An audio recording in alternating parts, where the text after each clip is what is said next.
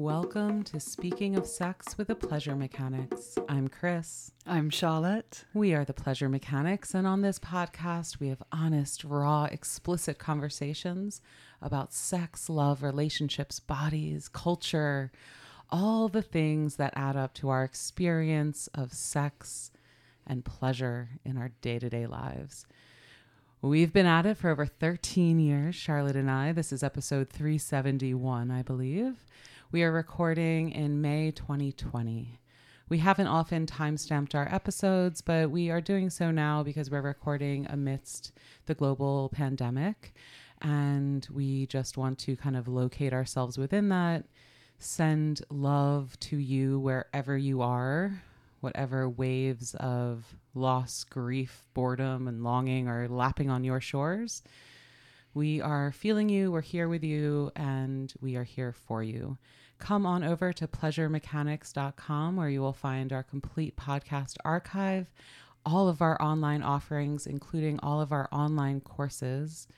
And because of the pandemic and the vast amounts of change happening in people's lives, we are offering sliding scale access to those courses so you can learn couples massage or spanking, mindful sex, or foreplay, whatever it is that will serve you, however, we could go deeper with you during this time. Come on over to pleasuremechanics.com slash care for the community access codes. All right, here we go, baby. We're going to talk about sensation seeking I think I'm going to call this episode Desperately Seeking Sensation. Because this is one of those, it's a topic that has been on our list for a long time.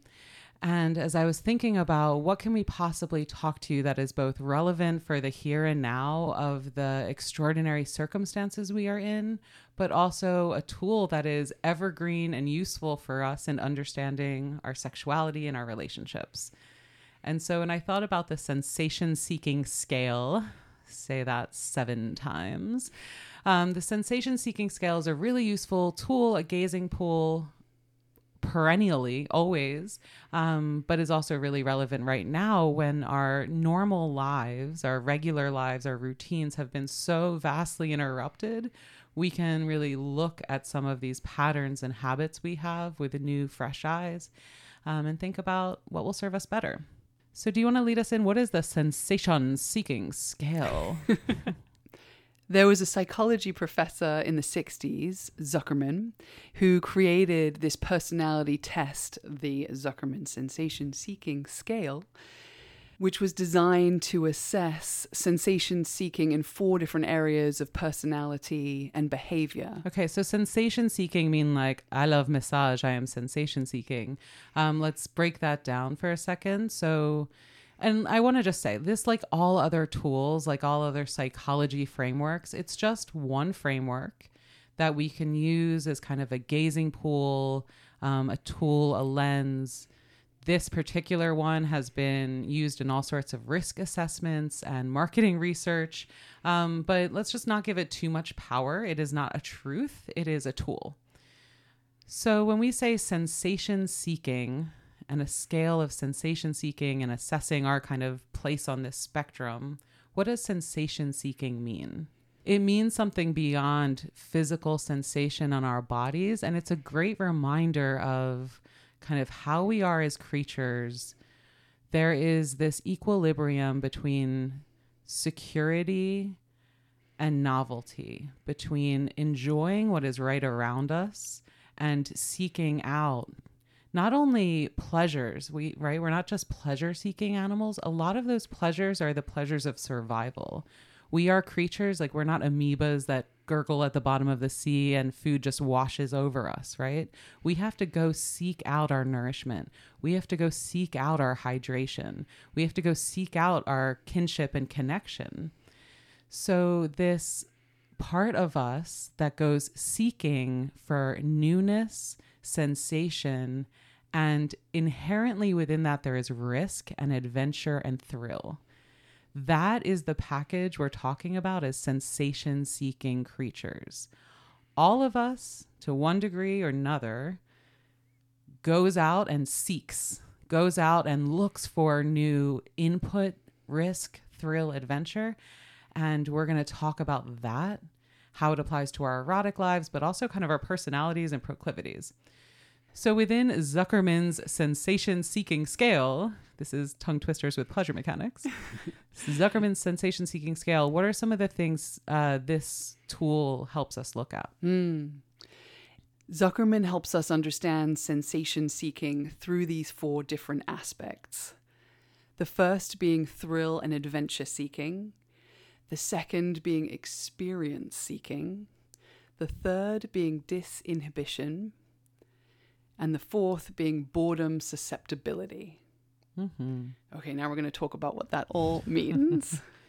I almost think we should go backwards. Mm, because, you, you know, boredom susceptibility. So, first notice that each of these quadrants, so how this test is executed, you get 40 forced choice questions. Would you go parachuting? Yes or no, right? They're not like, well, maybe if the conditions are right. Yes or no. And through these 40 questions, they break down your proclivity on each of these scales. So, boredom susceptibility. All of us adapt to our current situation and start growing bored and used to the stimuli around us. But some people get more bored more quickly than others. Where do you fall on that? And this is a great time to notice that because a lot of us have been in the same environment with very little outside stimulation. And some of us are like, totally okay with that and others are you know looking for textures on the walls to focus on. Um, so what is your level of boredom susceptibility? And again in each of these categories and this is kind of the simplest one we're going to try to break it down. So boredom can mean a lot of things. Do you get intellectually bored? Do you get physically bored? Do you get aesthetically bored? Do you get um, competition bored? Right? Like, what arenas do you get bored in? Because they're different for each of us. I, Chris, get much more intellectually bored. I need ideas and stimulation. Um, like oh i would do well with going to lectures all the time and i use my time to listen to podcasts and read books. What is your arena of boredom? Uh, i get physically bored if i am not moving or have not moved for a while um, or had some new experiences if that is just stepping outside and being in nature. Um, i really love to have new visual input. Spring is here right now, watching the leaves grow, the flowers change is really stimulating and nourishing and fulfilling for me. I've heard you whoop with thrill over a new shade of blue, right? um, not everyone would even notice that there are so many shades of blue. So, what in your personality, dear listener, what do you seek more of? What do you seek new versions of? Where do you get bored? Okay. So, boredom susceptibility people's routines and eating the same food? Those are other places just to notice how you respond to them. How do you do with routine, boredom? How much do you thrive within routines versus how much do you love newness? That's kind of your boredom susceptibility score. So, working our way back up is now we move into disinhibition. Disinhibition. Which is really about risk and how comfortable you are with financial or physical risk. Well, there are many kinds of risks. So again, let's break this down. But and this is again the kinds of questions they ask on the scale is, you know, would you bet lots of money without thinking it through? Within our souls, there are so many kinds of risk. And risk there's a thing of risk of knowing the risks and then choosing to do it anyway and some people will ruminate about the risks and not take action other people will like recognize the risks and then go for it really quickly so that's kind of the scale of disinhibition um, and we, some will not notice the risk and don't really care or find that stimulating and go, be impulsive and do it anyway Mm, right? Like this mm-hmm. is an enormous spectrum. Mm-hmm. And in the version of this scale that measures um, sex risk taking, that was really used during HIV studies, um, they really look at like how willing are you to have multiple partner sex? How willing are you to have casual sex, um, anonymous sex, um, sex without protection? And this is the category I really want to slow down because when we start reflecting on ourselves, we notice there are so many kinds of risks in life.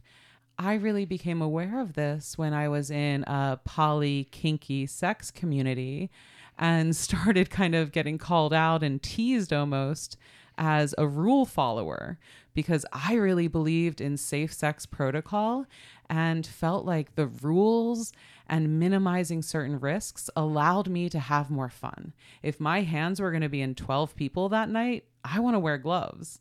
And I don't really care how you individually think if I'm, you know, being excessive being or- excessive you know? Um, but also like the risks of bending rules when we were like at sex camp up in the woods i was really like well what is the retreat's policy on marijuana smoking? You know and they were like uh we're here for sex camp like be naughty. Um, so for me I really love certain kinds of risks. Charlotte and I have moved across the country very, very quickly. So we have high levels of disinhibition with certain parts of our lives, but I would never have unsafe sex or do certain things that would harm. And I'm very low risk on things that would physically harm my body.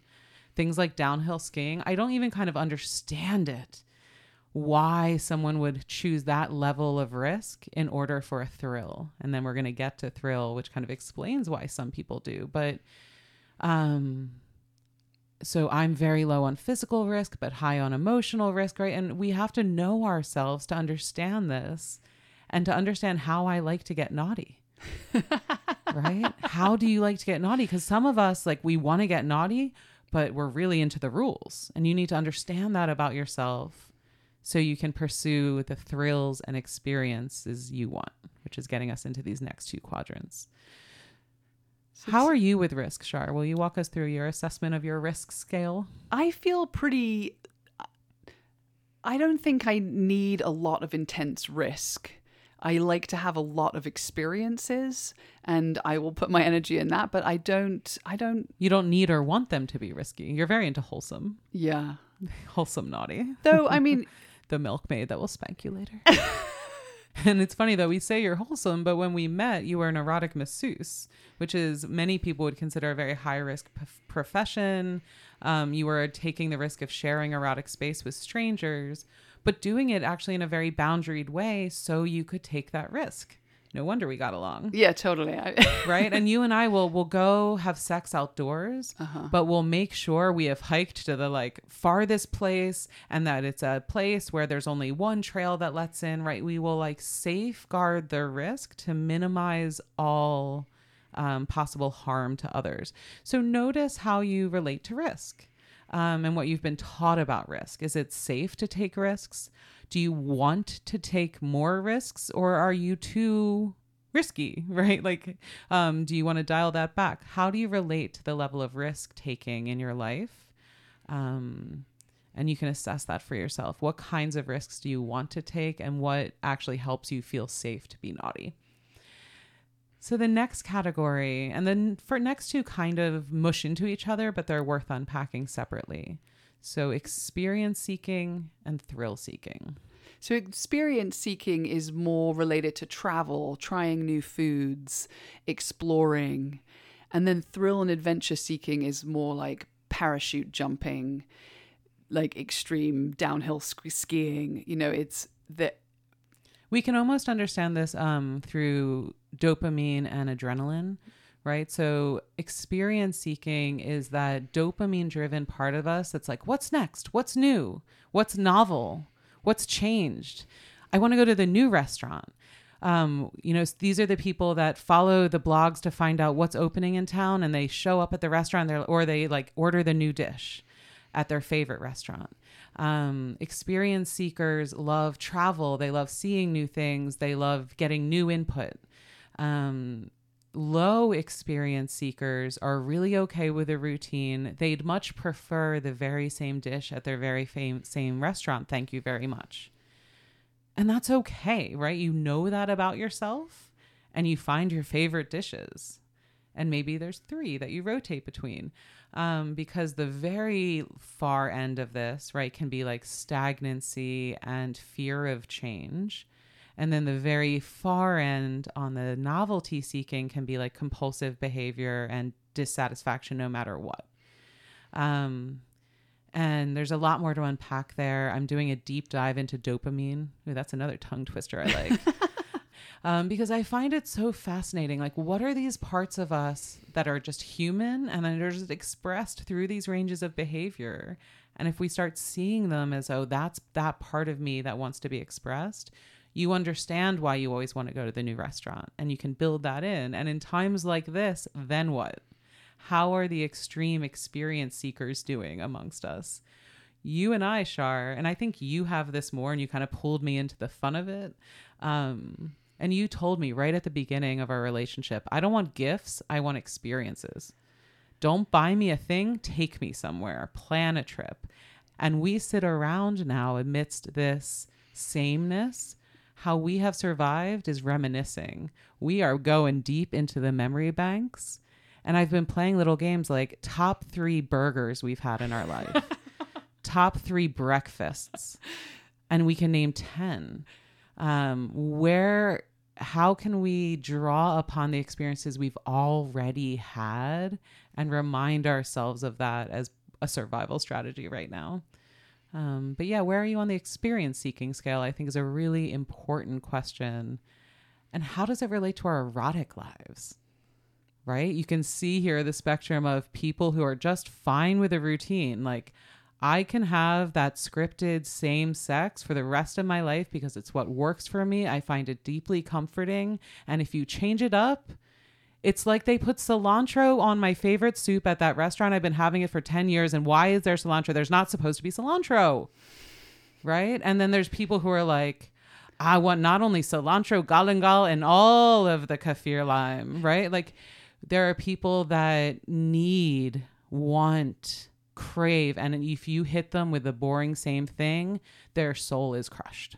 Where are you on that scale? And then what is the Venn diagram between the two of you? Because, of course, that's so important. One of you may have really different longings or risk or, or comfort with risk than the other. And how do you work on that together or make space for somebody to have experiences on their own in an area that you feel comfortable with? You know, this is something to really navigate. Right. So you're saying not only know thyself, know the people you are in relationship to. Yeah. I want to get to um, thrill seeking last, and then let's go into the relationality of this because it's super Mm. Okay. important. Okay. So, the final and fourth quadrant of this so we've done boredom susceptibility, disinhibition, experience seeking, thrill seeking. So, there are experiences like going to a new cafe and getting a latte, and oh, this, oh, this latte is better than the last. and then there are thrills. There are life's thrills, those things that push you past your edge of comfort, that are inherently scary, risky, uh, new, and thrilling. Thrilling. Adrenaline, um, the place where fear and excitement meet. Some people channel this through competition, right? The thrill of beating your personal best, the thrill of going a little bit faster than the next guy, like the thrill, the adrenaline, the push. Where are you in needing that in your life? And how do you need it? Because again, some of us want this intellectually. I have walked out into the kitchen in this like state and been like, Charlotte, my mind just got blown. Like sometimes I'll read a sentence and I'll just stop what I'm doing and like feel it working its way through my brain. And the thrill of that is something I live for. You couldn't It pay me so enough to go important to you. downhill ski- skiing, mm-hmm. Mm-hmm. right? But I would jump out of an airplane. Mm. And that's like the weird nuance mm. that kind of makes us interesting and quirky as humans, right? So, how do you relate to thrill? Do you want it intellectually? Do you want it physically? Is it competition?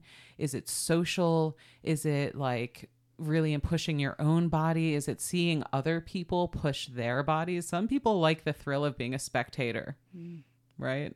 And this is where I will go to ballet and be like, I am so glad you have pushed your body this hard. Let me behold in awe but I'm not going to do it. Right. So, what kind of thrills do you want? Do you crave? How do you experience thrill? And this is all about understanding and knowing our own constellations of pleasure and joy and fulfillment and satisfaction. We've talked about constellations of pleasure in other podcasts, mm. but it's just it's so actually valuable. a concept of mine. I'm kind of it's one of those things we've talked about over years and years and years, and then it's been picked up, and mm. I start seeing it. Um, and I think I coined it. If anyone knows differently, let me know. And the idea of constellations of pleasure is there's these pleasure points, but your specific grouping of those pleasure points and how they relate to each other is kind of what makes you you. Mm. Um, and for me, this is the fascinating thing about each of us as humans. It's like, tell me who you are as a pleasure constellation. Mm. And that is so much more interesting to me than, you know, I, it's just, yeah. um, it's a fascinating way of not only knowing yourself, but others. And this what gets me into the relationality of this, right? Because if you think of your pleasure constellation and how it thrums in the sky and moves around and changes, and again, it changes. Things move and shift. You might do things, and again, in my dopamine deep dive, I will talk to you about how this changes through your lifetime. Um, the risks you're willing to cha- take change over the course of your lifetime. I'm not willing to take certain risks now as a mother because there's other things at stake. It's not just my own things I'm evaluating. Um, so evaluate this for yourself, but then also look at your relationality with this. So the Venn diagram um, that we've talked about, the Venn diagram of your desires, but then also of your thrill seeking, your risk taking, your inhibitions. Not and when we say that, it's like okay, there's one Venn diagram between you maybe and your primary lover. As you map that Start thinking about the other relationships you have in your life. And it's like if your primary lover doesn't want to take the high peak mountain risk taking rock climbing adventures with you, I bet you have a hiking buddy from 10 years ago that's also really longing for that. And if you just say that to your partner, like, I am craving this, it's something I love to do. How can it fit in our life? give me three weekends a year and I'm a changed man. And then you start calling up your buddies and you're like, what can we plan for October? And then maybe you start training personally, but looking forward to October, you've got a spark in you now. Like your partner has a new partner, your Venn diagram is thrumming with a little bit more pleasure. Your partner benefits from that and this is that relationality we lose when we focus so much on the monogamy, on the romantic relationship. That is one relationship amongst hopefully many in your life and also that sex is a place that you can get access to some of these experiences but also mm. so is mm. life mm-hmm. and so if there are things that you feel like you can't negotiate within your relationship how can you create that fulfillment in other areas of your life like we have to get creative with our own fulfillment and satisfaction okay so let's talk about this because i think it's really important this um so let's take thrill for example if you know you're someone that needs thrills, there are two ways this can go. You can get it in the rest of your life, so it's not as necessary in your sex life. You can get the thrills in your sex life if it's less available in your everyday life or you can get it both ways. Or you get it not at all and you suffer right? So the thrill seekers who don't get thrills either in their personal life their hobbies their careers or their sex lives really are the ones that struggle because like they need it. Something about their animal body needs more thrills and they're not getting it. So what arena can you get it or there are people who are not being totally honest about this with themselves and then are seeking thrills that are also potentially risking other things in life, right? right? So some of us will take those risks, though they may not be wise for the whole picture of your life. Right. So Again, so you, you just jumped like categories to risk, which is good. Like, so the thrills, the risk you need to take, where are you taking that? Is maybe you're channeling that into your career and you're, you know, a high risk trader so you don't have to get that in the rest of your life. But it was interesting thinking about the kink community I was in. The kinkiest people I've met have been like coders, um, CEOs, like re- people like who are like very disciplined and high functioning and almost like boring. You would think, and like, and then in their erotic life, they're wildly creative and wear these incredible costumes and do amazing things with their bodies. And that's their outlet. Um, so the invitation here is to perhaps, like, if you know you want more thrills, where in your life can you carve out that space? And all of these things can start shifting how we frame our sexual wants and needs. And we can become more skillful, right? If you know you want high risk, high thrill in your sex life, are you going to have an affair? Because sneaking around is a great way to get that. Extremely thrilling. Extremely risky. Yeah. And you can feed off of that. What are you putting at stake? Or you sit down with your wife, you cook her a fabulous meal, and you're like, you know how when we met in college and I had like just come back from that crazy trip, like, you know this about me, right? Like, I'm a guy who really likes thrills. Rock climbing. I love our family, but like I'm just kind of like needing something to look forward to. And exactly like Charlotte is doing now, she will nod at you, perhaps, hopefully. or she might constrict and be like, well, I don't know what that means in our life. Like, there's a fear here of like, will that take you away from me? And the point of being skillful is that we don't have to give anything up that we love in order to get more of what we need and want. And knowing that if we get more of what we need and want, we can be better people for those who need us, for our responsibilities, for our careers. So I think the first thing here is knowing yourself, doing a lot of kind of self assessment and like joyful, loving self appraisal here, right? Like, what risks have you taken in your life? What thrills? What have you been taught about that? Maybe you're actually high risk, but you've been taught that that's bad and irresponsible and you shouldn't. And it's part of like your good girl, good boy package. And you are just like biting at the trump to take some risks and get some thrills in. All right. You know that about yourself now. So, again, this is just about knowing yourself, doing this kind of loving, self compassionate appraisal of how your life has been up to now, what you're wanting um, and longing for, how that fits into your current relationships, and you can be more honest and skillful there. Um, and then also kind of looking at how to have more fun and joy in your own being by making peace with these things.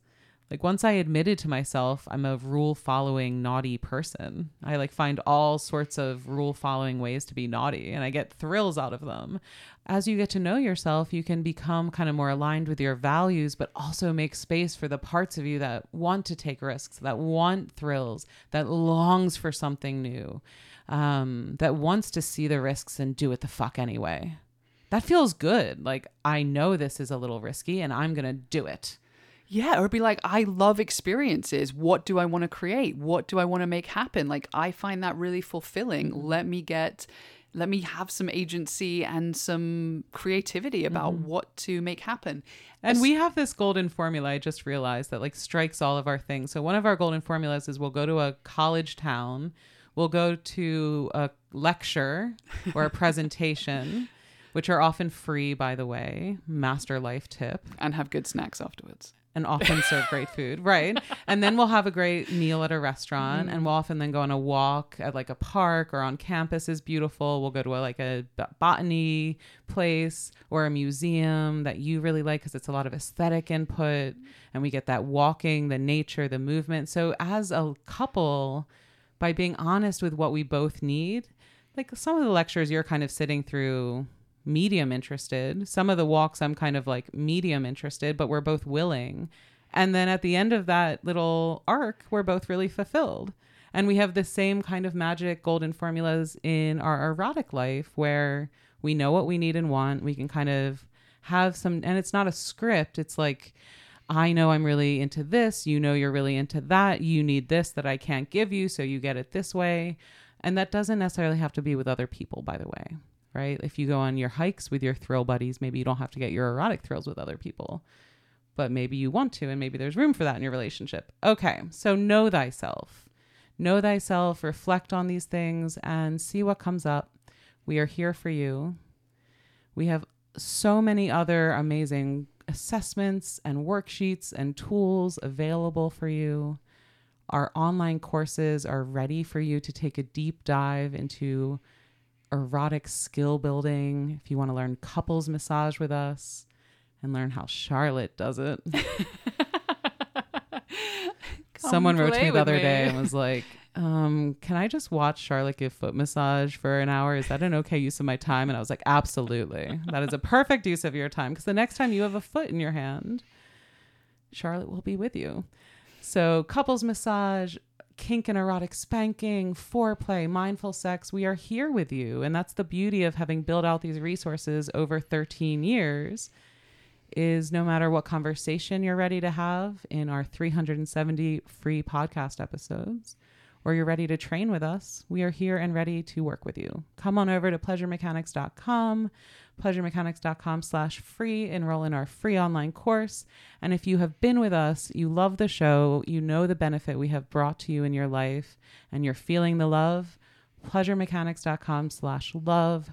Throw us some support, show us you care, and we will be here with you next week with another episode of Speaking of Sex with the Pleasure Mechanics. I'm Chris. I'm Charlotte. We are the Pleasure Mechanics. Wishing you a lifetime of pleasure. hmm It feels good to be back. Yes, yes, yes. Yes. We're back with you. I love you. See you soon, folks. Bye.